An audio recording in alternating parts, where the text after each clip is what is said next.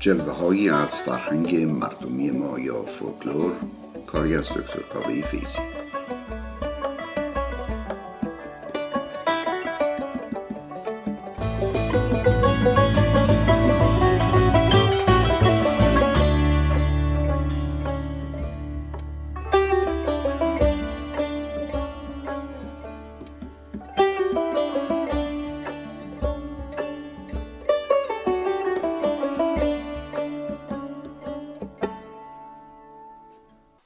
سلام و درود خدمت گرامی دوستان و همدلان فرهنگ مردمی ایران.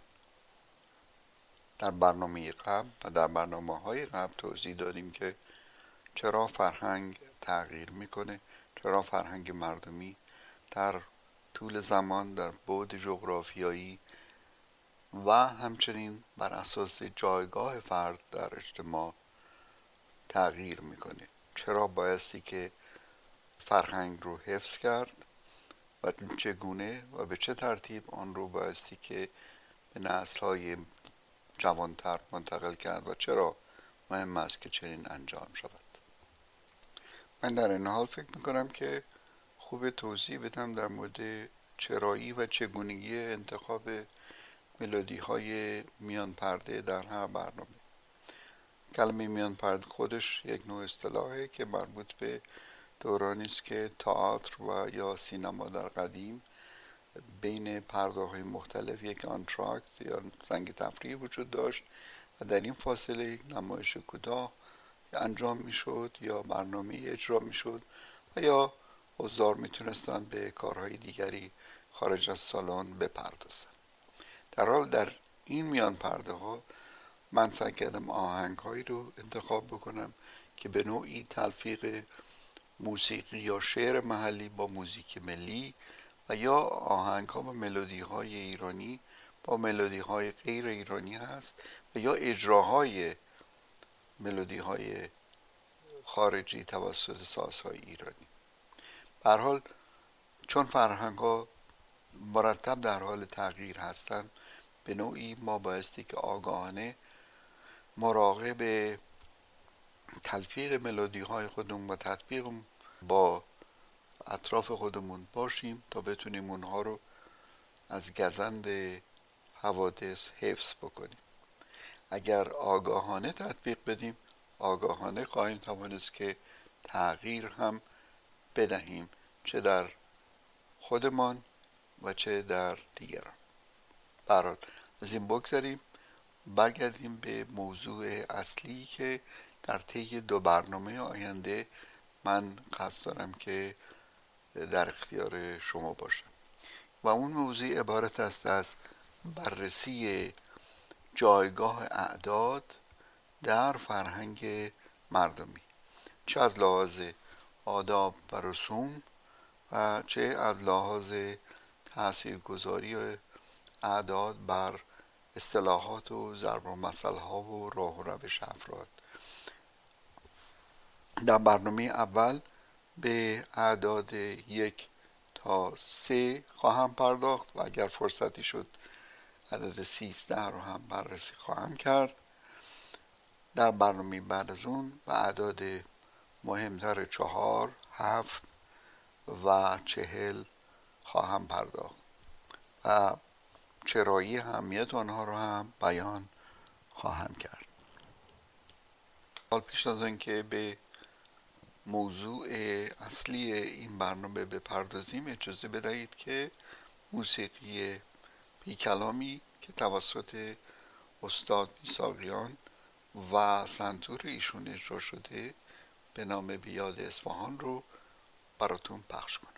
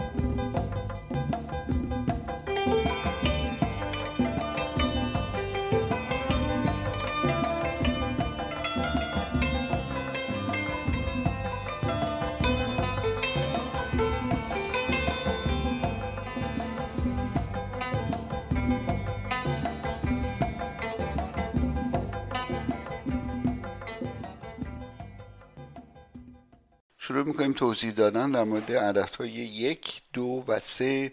اگه فرصتی بشه در مورد عدد سیزده هم صحبت خواهم کرد.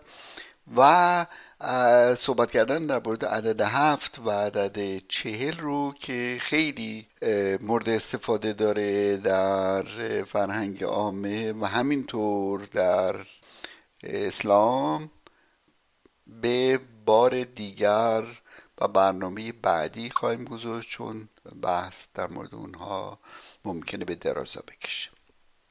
در مورد شماره یک یا عدد یک این عدد اساسا نمود وحدانیت و تک بودن مثلا در وجود خداوند.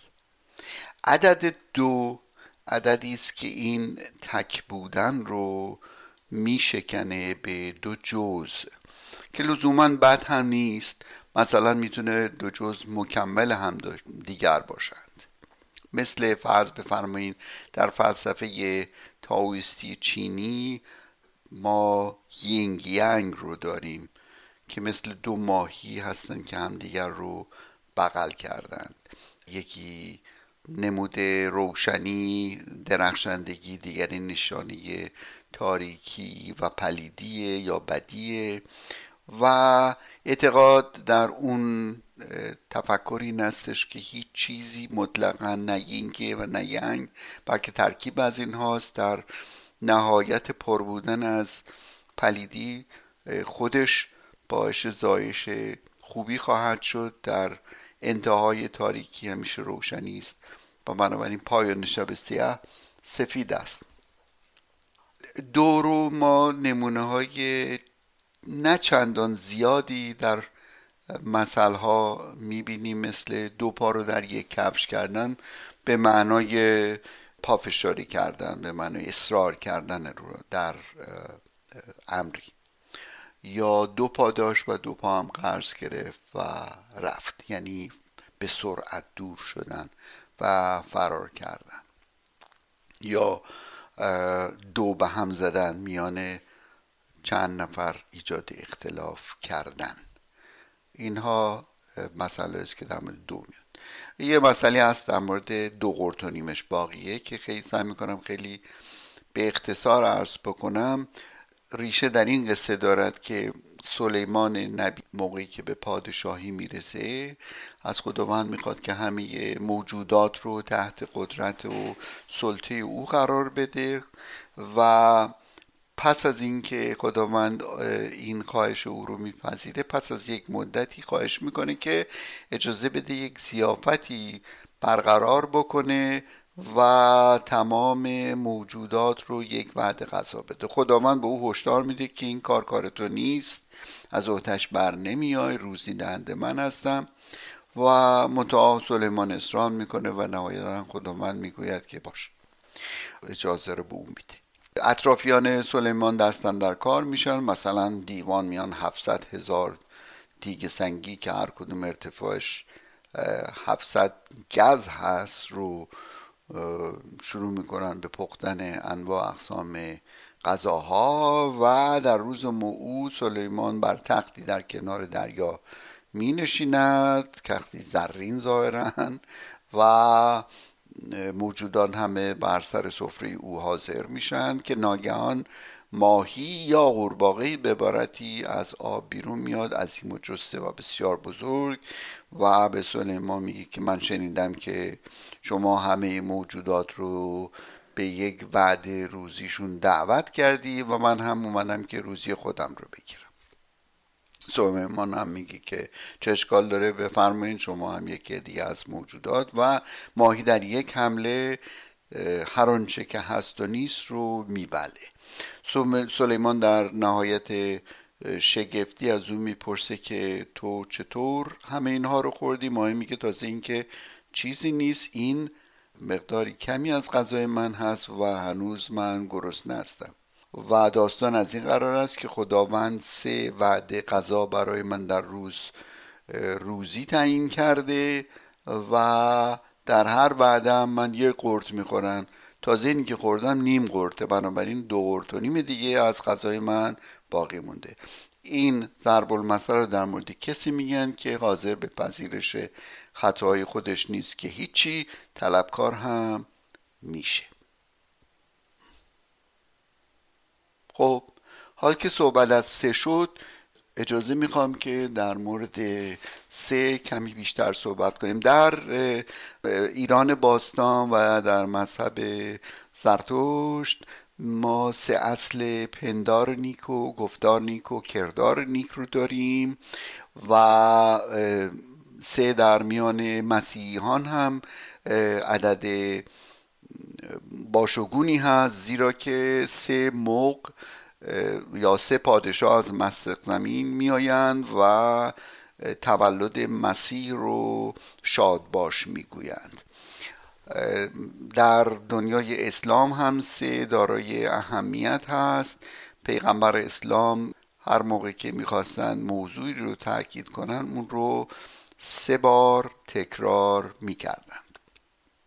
در آداب و رسوم ایرانی ها هست که وقتی که نوزاد به دنیا میاد برای حفاظت او از جادو و صدمه خوردن مادر او از سوی آل که موجودی افسانی هست که انشالله در زمانی در مورد او صحبت خواهیم کرد دورور مادر و فرزند رو خالی نگه نمیدارن. یا در آین دیگری سه تخم مر رو در کاسه از آب زیر گهواره نوزاد برای سه روز نگه میدارن. و نوزاد رو در مناطقی پس از سه روز نامگذاری خواهند کرد. از دیگر اتفاقاتی که با سه سر و کار داره که هنوز هم معمول هست. می‌گویند شگون دارد که در مراسم عروسی عروس خانم فوری بله رو نگه و سه بار تقاضا از او تکرار بشه تا ایشون موافقت بکنه. در مراسم گذار مربوط به درگذشتگان می‌دونیم که مراسم ختم در روز سوم معمولا برگزار میشه و در طی این سه روز باور بر این است که متوفا هنوز محل فوت رو ترک نکرده و لذا قبر او رو و خاک او رو مرتب تنها نمی‌گذارن. همینطور وابستگان متوفا رو دورورشون هستند و اونها رو هم تنها نمی‌گذارن. و لذا سه می شود گفتش که نقص دو رو برطرف می‌کنه و او رو به حالت عادی برمیگردونه. حتما شنیدین که میگن اگر عدسه کسی کرد صبر میاد و اگر دو بار عدسه کرد عجله باید در اون کار کرد و اگر بار سوم عدسه آمد برمیگردد به حالت صلح و آرامشی که در قبل از عدسه کردن وجود داشت. خب این هم از اون عدسه کردن و اینکه تا سه نشه بازی نشه که مربوط به عدسه هم نیست مربوط به هر ارتفاقی است و اگر اتفاق ناخوشایند باشه شنیده میشه که میگن خدا سومیش رو به خیر کنه تا انشالله که همه چیز به خیر بگذره. همینطور در مورد سه بایستی گفت که سه نمادی است از طول عرض و ارتفاع که نماینده وجود حجم یا چیزها در جهان هستی هست و سه باز اولین شماره است اولین تعدادی از افراد هست که میشه به اون گروه یا جمع یا همه اطلاق کرد و زیر سه نفر جمع نمیشه. در میان جوان ها دو اصطلاح مربوط به سه وجود داره که اونها رو هم بی مناسبت نمی‌بینم که ذکر کنم. یکی سه شدن میگم فلان اتفاق سه شد یا من فلان جا رفتم سه شد که او رو ندیدم. یعنی خراب شد زایه شد شرمنده شدم.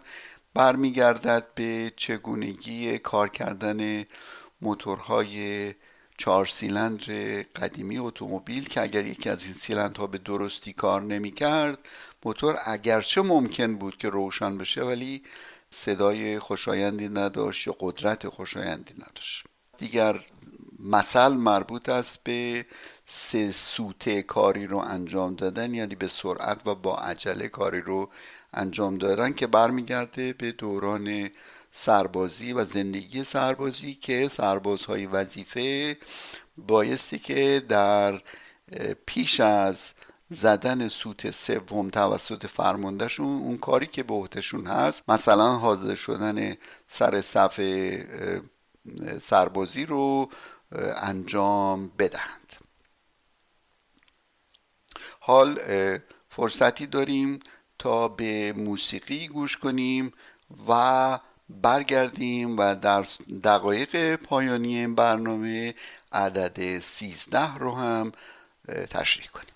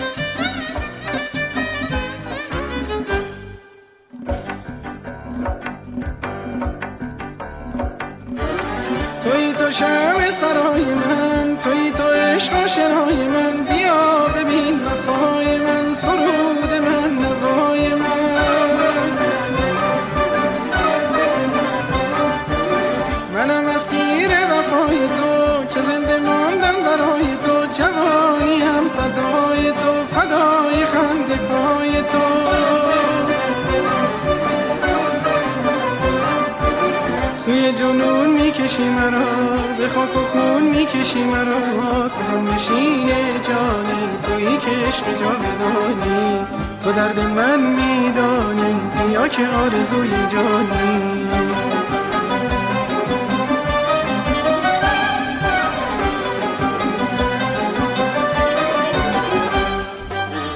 کبوتر بشتیم سفر مکن.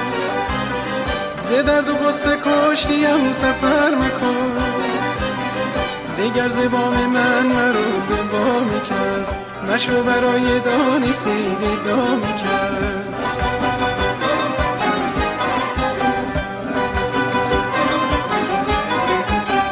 کبوتر بهشتیم سفر مکن ز درد و غصه کشتیم سفر مکن دیگر زبام من مرو به بامی کس. مشو برای دان سید دامی کس.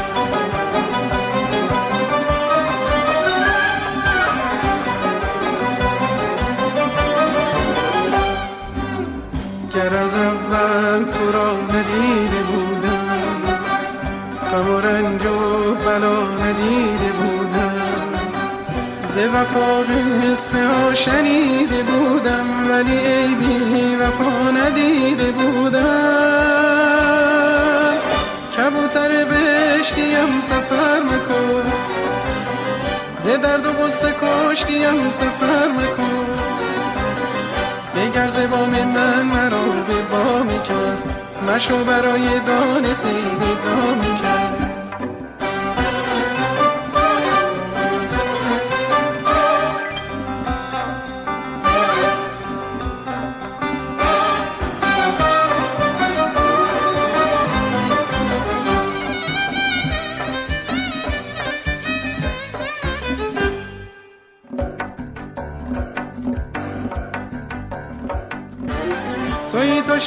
سرای من توی تو عشق شنای من.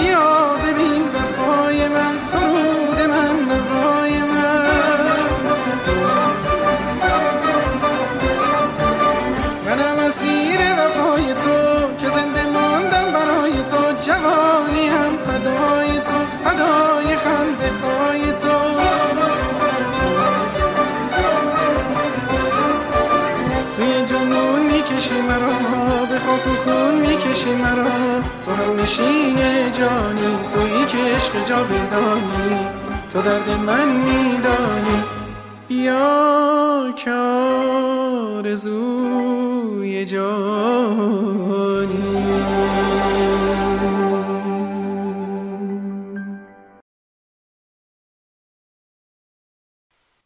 در انتهای برنامه می‌رسیم به توضیح در مورد عدد 13 پیش از اون ارز کنم آهنگی که پخش شد به صدای آقای غلام حسین اشرفی بود. این تصنیف قبلا توسط خانم روحبخش در دهه های قبل خوانده شده است. اما عدد 13 ظاهرا اینطور به نظر می آید که در ایران باستان سیزده عدد نحسی نبوده و از دنیای مسیحیت وارد دنیای زرتشتی و بعد وارد جوامع اسلامی شده.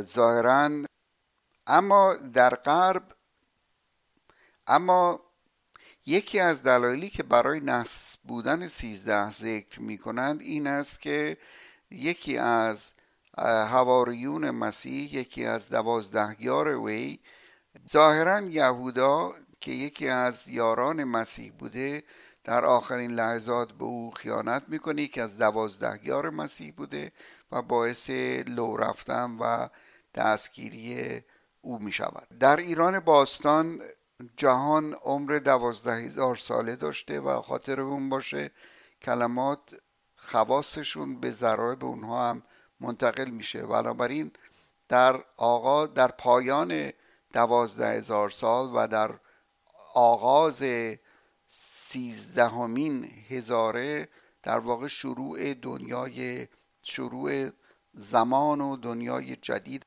و سیزده رو در نتیجه جشن می گرفتن از سوی دیگر یکی از دلایل دیگر برای باشگون بودن عدد سیزده این استش که دوازده روز آغاز نو سال رو یا نوروز رو جشن می گرفتن در واقع سیزدهمین روز سال روزی بوده است که آغاز شروع به کار برای بقیه سال هست برای اینکه دوازده روز اول آن رو جشن می گرفتن و به این لحاظ می‌رفتن به دامان طبیعت. البته روایت دیگر این هستش که در این روز در سیزدهمین روز شاه و اطرافیان او باز به همین دلیل به دامن طبیعت می‌رفتند و آغاز سال رو جشن می گرفتند در روایت دیگری آرش کمانگیر در سیزدهمین روز ماه یا تیر روز تیر خود رو برای تعیین مرز بین ایران و توران پرتاب می‌کنه. اما به حال به تدریج در صده های اخیر سیزده به عنوان روز نحس و روز در خانه نماندن جا افتاده در جامعه ایرانی به ای که در این روز بسیاری حتی به دیدن یکدیگر هم نمی رفتن و در خانه ماندن رو جایز نمی دونستند از دیگر سمبول های نحسی سیزده یا باور بر این هستش که من در تهران قدیم خاطرم هست که برخی که پلاک منظرشون سیزده بود رو به شکل دوازده به علاوه یک انتخاب می‌کردن.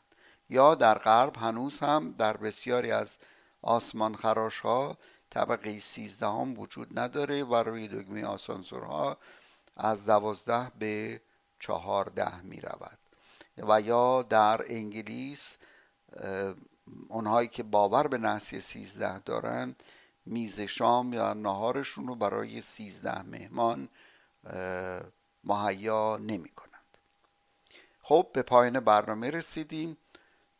روز خوشی رو برای شما آرزو می کنم تا بار دیگر و وقتی دیگر و برنامه دیگر حق یارتان خدا نگهدارتان